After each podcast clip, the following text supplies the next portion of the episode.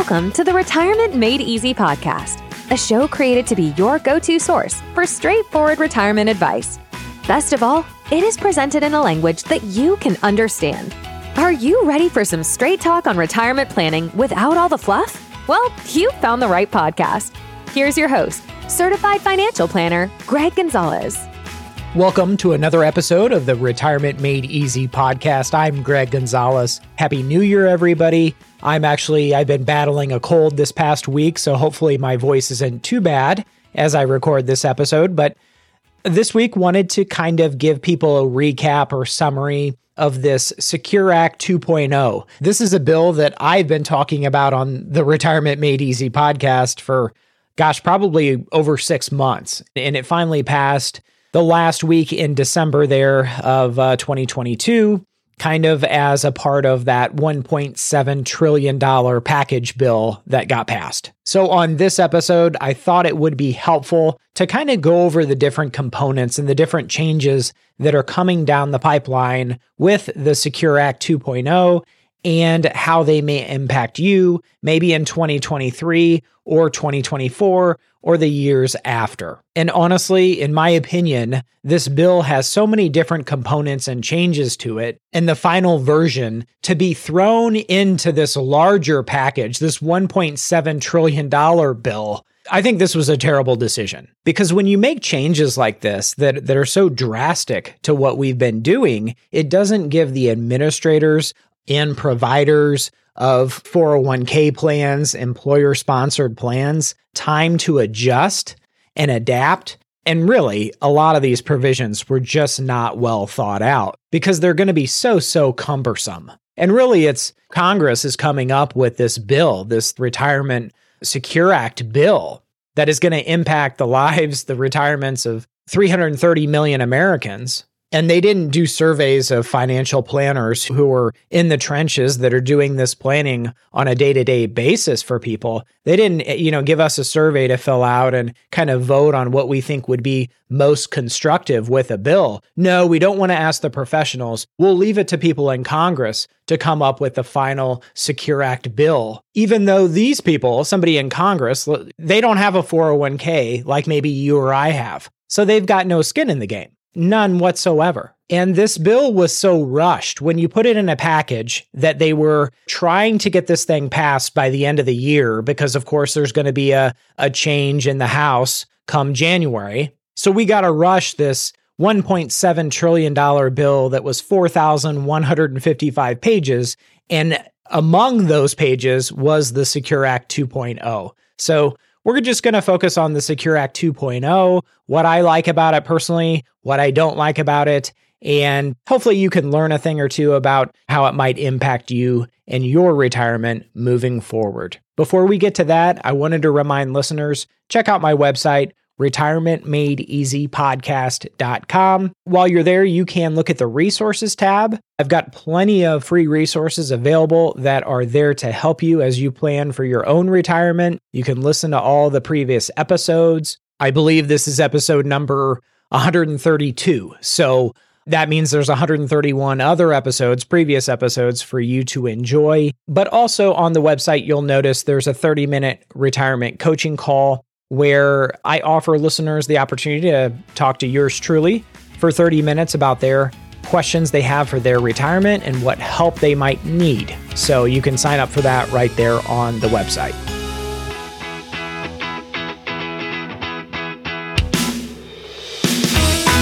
Let's jump into today's episode talking about the Secure Act 2.0. So, the first thing that I'm going to mention is for those companies out there that administer and oversee retirement sponsored plans, and I'm talking like 401ks, 403bs, 457 plans, your employer sponsored retirement plans. This Secure Act 2.0 is going to be an absolute administrative nightmare. Absolute. And the reason being is because you can't make drastic changes to these types of retirement plans and then expect these companies to just magically adapt and pivot overnight. So you'll notice as you read a summaries of, of the Secure Act 2.0 and all the different provisions, a lot of them don't actually start until 2024 or 2025. And the reason being is because they're trying to give these 401k providers and administrators some time to kind of get their systems in place to be able to account for these drastic changes. So here's one article that Fidelity put out on the 3rd of January. It's called Secure Act 2.0 Rethinking Retirement Savings. And they're saying that there's nine main components. You can look up this article, it'll be in the show notes. But there's nine main changes that the Secure Act 2.0 is going to change. So we're going to kind of focus on these nine. There are actually some extended cuts, if you will. And to my surprise, there were some things that were thrown out of the final version of this bill. The version that passed the House almost unanimously it included a provision that said if your 401k balance or IRA balance in the, the pre tax side was a certain amount of money, and I think it was like under $200,000, you were never required to take a required minimum distribution. They didn't want to force those lower net worth, if you will, and $200,000 is what they came up with per person. They didn't want to force those people to have to take required minimum distributions. So in the final bill, that was scrapped completely. And there were some other things that in the previous version of the bill that I actually, you know, kind of liked, but uh, but those got scrapped. So so check out this article in the show notes from Fidelity. It does a, a you know fairly good job of of giving you a nice summary. So if you remember in the Secure Act 1.0 bill, which was passed in 2019, it changed the required minimum distribution age from 70 and a half, which why I always thought was a terrible age. Why do you come up with 70 and a half? Anyway, Secure Act 1.0 changed it from 70 and a half to age 72. Well, now the Secure Act 2.0 bill is going to change 72 to 73. So starting in this year, January 1st of 2023, the new required minimum distribution age, which is the age that you have to start taking distributions out of your pre tax retirement accounts is a now age 73. And then 10 years from now in 2033, the new RMD age will be age 75. So just a couple of years ago, they changed it from 70 and a half to 72. Now, here a couple of years later, they changed from 72 to 73. And then in 10 years, they're going to change it from 73 to 75. And the reason for that is they're saying, oh, well, people are living longer. So we need to extend the life expectancy tables for how required minimum distributions are calculated. And the penalty, if you forgot to take your RMD, up until this point, it was 50% of your RMD. So what that means is, is if your required minimum distribution was 10 grand, the penalty was 50% of that. So that would be five grand in a penalty. And you still needed to take out the $10,000 out of your IRA or 401k and pay the taxes on it. So now that's being reduced down to 25%. The penalty is going from 50% to 25%. And it would even be as little as 10% penalty if it's corrected in a timely fashion. Now, this is a little side note. The IRS is probably not listening to this, but I work closely with a lot of clients and a lot of friends and, and tax advisors, and my wife's a CPA. And the IRS does not do a good job of auditing required minimum distributions and really enforcing that 50% penalty. In fact, they do a terrible job, is what I'm trying to say. And a lot of people get out of paying that 50% penalty when they forget to take their required minimum distributions. In fact, I had a podcast listener that was like 76. And when I asked her about her required minimum distributions, she was like, What are those? And I was like, Well, you know, you have these mandatory obligations that you need to be taking out of your IRA every year and paying the taxes. And my recommendation, my first recommendation, is to go and see a trusted tax advisor to take care of those. So, uh, as far as our planning is concerned, when we're doing a retirement plan for someone, we always want to account for those mandatory distributions from those IRAs and 401ks. So, this rule kind of changes things depending on your age slightly, right? Goes from 72 to 73. So, it just gives you another year. But thinking for the younger folks out there, maybe their required minimum distribution age is going from essentially 72 to 75 with this new rule. That will definitely impact their game plan for a couple of years there. Maybe now you're able to do more Roth conversions between now and your required minimum distribution age. Maybe it's just one year, but maybe your new required minimum distribution age is 75 instead of 72. So that means three more years you could be doing Roth conversions. Another small but significant change, and I've been campaigning this if you've been listening to the podcast, I've been campaigning this thing for years. This change should have happened years and years ago because it was so dumb. For Roth 401ks, starting in 2024, you will no longer be required to take these mandatory distributions once you turn 73. And I have said on the podcast so many times over the years, I don't know why someone over the age of 72 would leave money in a Roth 401k. It just makes no sense. Because if you roll the Roth 401k over to a Roth IRA, well, you don't have to take RMDs inside of a Roth IRA. But if you leave it in the Roth 401k, once you turn 72, they make you take withdrawals every single year. That's just terrible. Why would you do that? But with this new law, the Secure Act 2.0, they are saying, okay, starting in 2024, there's going to be no mandatory distributions from Roth 401ks, Roth 403bs in anything Roth, which I mean, it should be consistent across the board. The fact that there was that difference, and a lot of people didn't know about that difference, I mean, I ran into this all the time. And of course, those mandatory withdrawals out of a Roth are going to be tax free. But if you didn't want to take them out of there to begin with, and you wanted your money to be able to continue to grow and compound tax free, well, of course, I'm going to roll my money to a Roth IRA where I'm not required to take distributions because that just makes sense. Now, with this new law starting in 2024, you can leave it inside of your Roth 401k and they will not force you to take withdrawals at any point in time. So that's a good change. I really like that change. So here's another change starting in 2025, the beginning of 2025. Catch up contributions to 401ks is, is going to, go up depending on your age. So currently, for somebody over 50, the catch up, which means the extra that you can put towards your 401k, right now it's 7500 bucks in 2023 for somebody over the age of 50. But with this new provision, and I don't know how the heck they came up with this. I mean, this is very, very dumb. But for individuals aged 60 to 63, they will be able to make catch up contributions of $7,500 annually to their workplace plan. Workplace plan is a 401k, 403b, that kind of thing. But why are we saying age 60 to 63? Why don't they just say for people 50 and over to make it consistent? Don't just give them 60, 61, 62, 63. That's four years. And why stop at age 63? That's just very dumb to me. Oh, very, very dumb. Oh, oh, here we go. And they had to complicate this even further. For the people that are high income earners, let's just say 145,000 and above is what they're calling high income earners. For that catch up, for the extra money, that $7,500 that you're putting in your 401k, what they're saying is that has to now go to the Roth 401k. Well, why is that?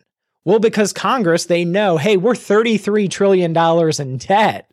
And if the catch up is $7,500 a year for your 401k, if you're over 50, and they want the higher income people making 145,000 and above, they're in the higher tax brackets. So meaning that extra $7,500, they're not going to give you a tax deduction on it. They're going to make you put it in the Roth and pay the taxes on that 7,500 bucks. So, what they're doing here, I don't like this, by the way, as you can tell by the tone in my voice. This is just another way of punishing the people and people that are higher income earners, giving them less choices and increasing tax revenues. You can say what you want, but that's what it is. And the people that make less than 145,000, well they still have the choice with that catch up to put it towards the pre-tax 401k or the Roth 401k. They give those people the choice. Here's some good news though. Let's talk about some good news. So with IRAs, Roth IRAs outside of your employer, Right now, if in 2023, if you're over age 50, you can contribute $7,500. If you're under age 50, you can contribute $6,500. It went up 500 bucks from 2022 to 2023. So starting in 2024, that catch up number, which is $1,000, again, once you turn 50, they, uh, they let you put in an, an, an extra $1,000 a year into your Roth IRA or traditional IRA. So that's now going to be indexed to inflation. So, meaning if inflation is steady every single year, that catch up, that $1,000 catch up is going to go up and up and up. So, you can, if there is inflation, you can keep putting in a little bit extra every single year if you're over age 50. I like that. I really like that change. Here's actually a, another positive change that may apply to some of you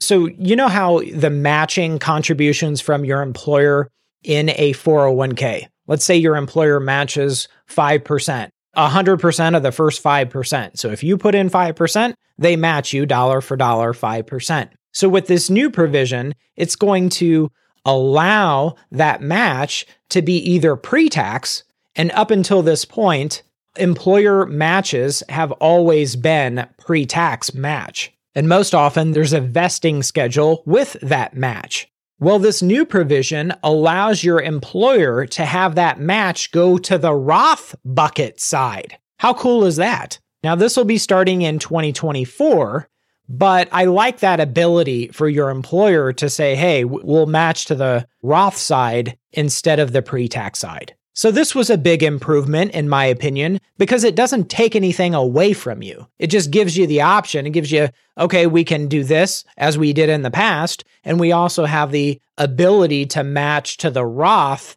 which is a new option, right? So, this is a nice change. Another provision that I really, really like, I've been campaigning this one for years because I have had so many people that have 401ks from previous employers and they're all scattered out there and they're unorganized and they forget about them.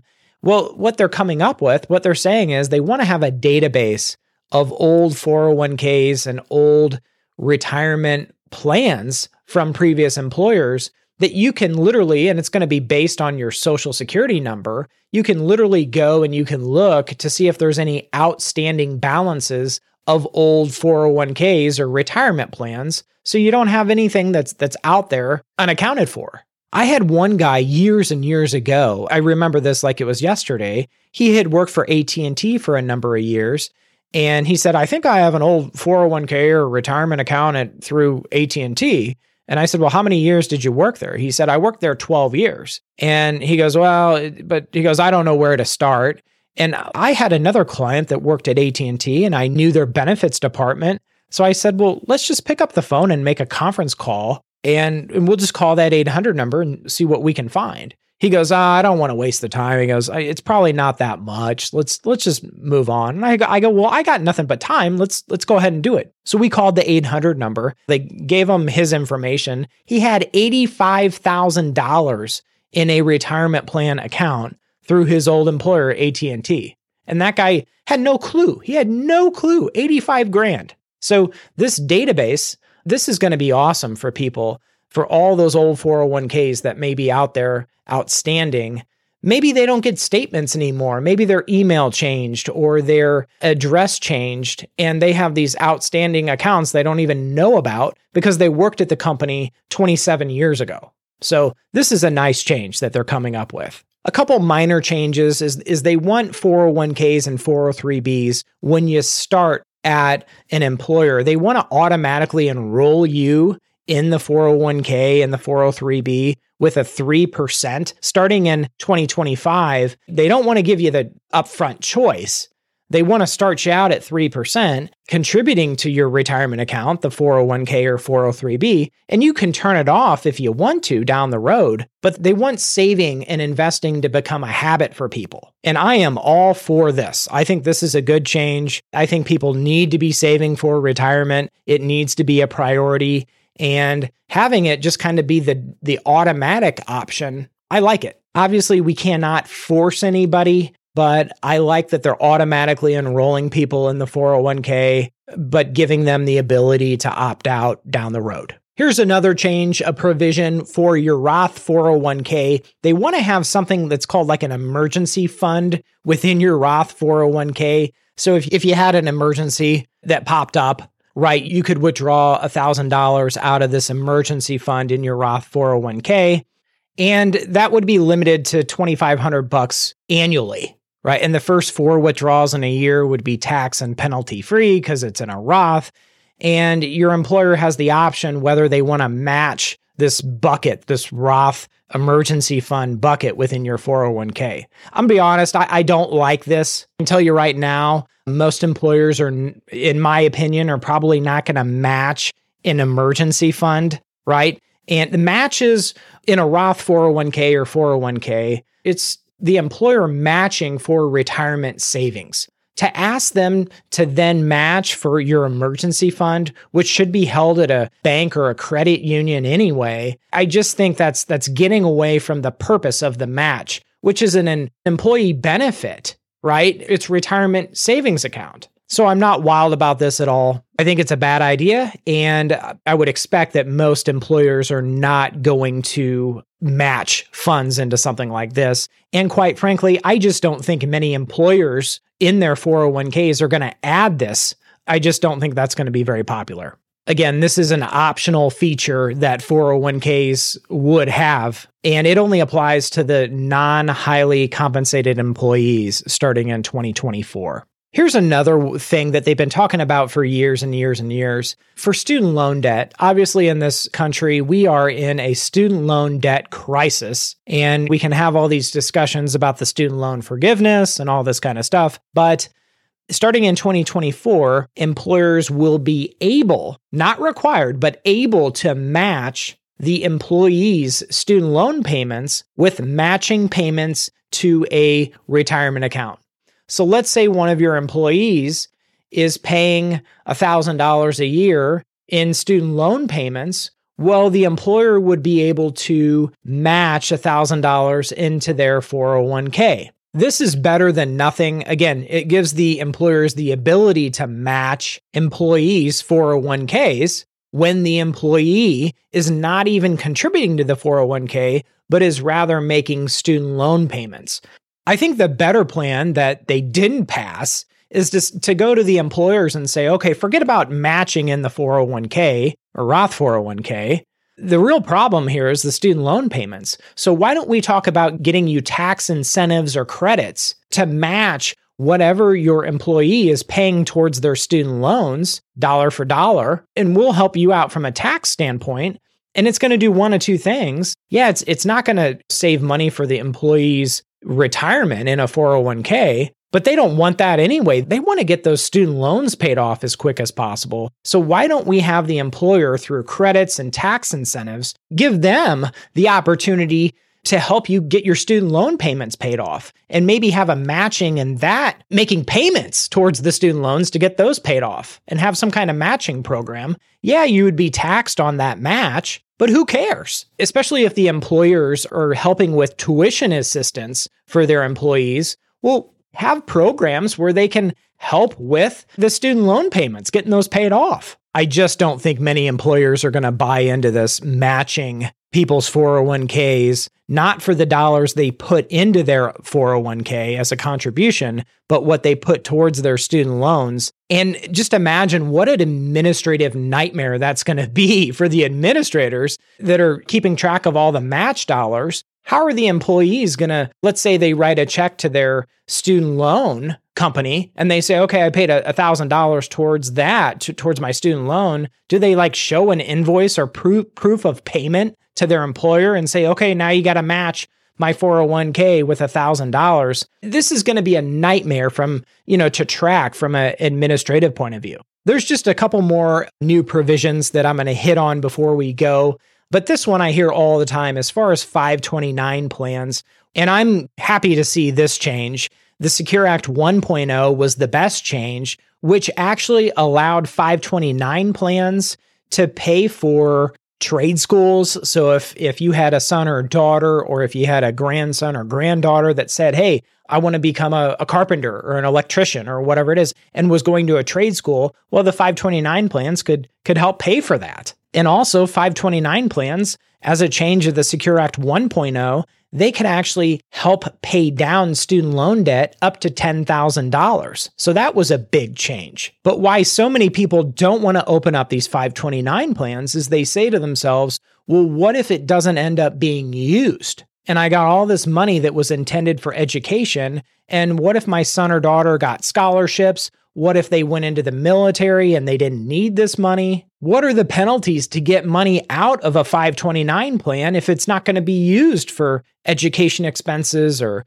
coding classes or certifications or trade schools? I don't want to have this money stuck in a 529 plan that my son or daughter or grandson or granddaughter can't use. I heard that over and over and over again. And so, what this provision says is after the money's been in the 529 plan for 15 years, which is a long darn time, it's allowing the money to be rolled over to a Roth IRA for that son or daughter, grandson or granddaughter. And you couldn't roll it over all at once. You would have to roll it over under the contribution limits. Right now, for somebody under 50, you would be able to roll over from the 529 to the Roth IRA 6500 bucks a year and they are putting a cap on it, a lifetime limit of $35,000. So, this is actually a good change, in my opinion. If there are leftover money or funds in a 529 plan that the beneficiary didn't use, well, it's going to continue to grow tax free inside of the 529. And then after 15 years, you can begin rolling it over to a Roth IRA where it would continue to grow tax free. So I really like this provision. And there's one last provision that I wanted to mention. And again, this is not intended to be a complete summary because there's things that that I left out. For sure, for sure. I like this. I like the intent of this. So starting in 2024 for domestic abuse survivors, they will be allowed to take a penalty-free withdrawal of their retirement account of the lesser of 50% of the account balance or $10,000. So if it's $100,000 they have in their 401k, they would be able to take out $10,000 and they would be able to repay that back within three years. And they would not have to pay the penalty for an early withdrawal, and they would then be refunded the taxes they paid on that distribution. And I was listening to somebody interpreting this. You know, how do you, you know, this is kind of one of those things that's subjective. How does the IRS determine whether somebody is a domestic abuse survivor or not? And this person was concerned that people may say they're a domestic abuse survivor just to take advantage of this loophole and get money out without a penalty. And I don't really, you know, have an expert opinion on that. I don't know how that's going to work. That's kind of outside of my pay grade. That's for the IRS to determine how they're going to audit that kind of stuff to keep people from claiming they're a domestic abuse survivor when they may not be. This new law is intended to help those domestic abuse survivors get money to help them through a tough situation. There's always going to be people that are going to find loopholes and ways to take advantage of, of something like this. But that's for Uncle Sam to worry about. I'm just kind of informing people of these new provisions in the Secure Act 2.0. So I hope this episode of the Retirement Made Easy podcast has been helpful. If you have questions, visit my website, retirementmadeeasypodcast.com. I'll see you next week. And remember, always dream big. The opinions voiced in this material are for general information only and are not intended to provide specific advice or recommendations for any individual. To determine which investments may be appropriate for you, please consult your attorney, tax advisor, or financial advisor prior to investing. This is a hypothetical example and is not representative of any specific investment. Your results may vary. All performance referenced is historical and is no guarantee of future results. All indices mentioned are unmanaged and may not be invested into directly. The SmartVestor program is a directory of investment professionals. Neither Dave Ramsey nor SmartVestor are affiliates of St. Louis Retirement Advisors or LPL Financial. There is no guarantee that a diversified portfolio will enhance overall returns or outperform a non diversified portfolio. Diversification does not protect against market risk. All investing involves risk, including loss of principal. No strategy assures success or protects against loss. Securities and advisory services offered through LPL Financial, a registered investment advisor, member FINRA, SIPC. Thank you for listening to the show today. Check us out at our website, retirementmadeeasypodcast.com. And if you want some help from Greg, submit your questions at the bottom of the page or sign up for a 30 minute retirement coaching session with Greg. We'll see you next week.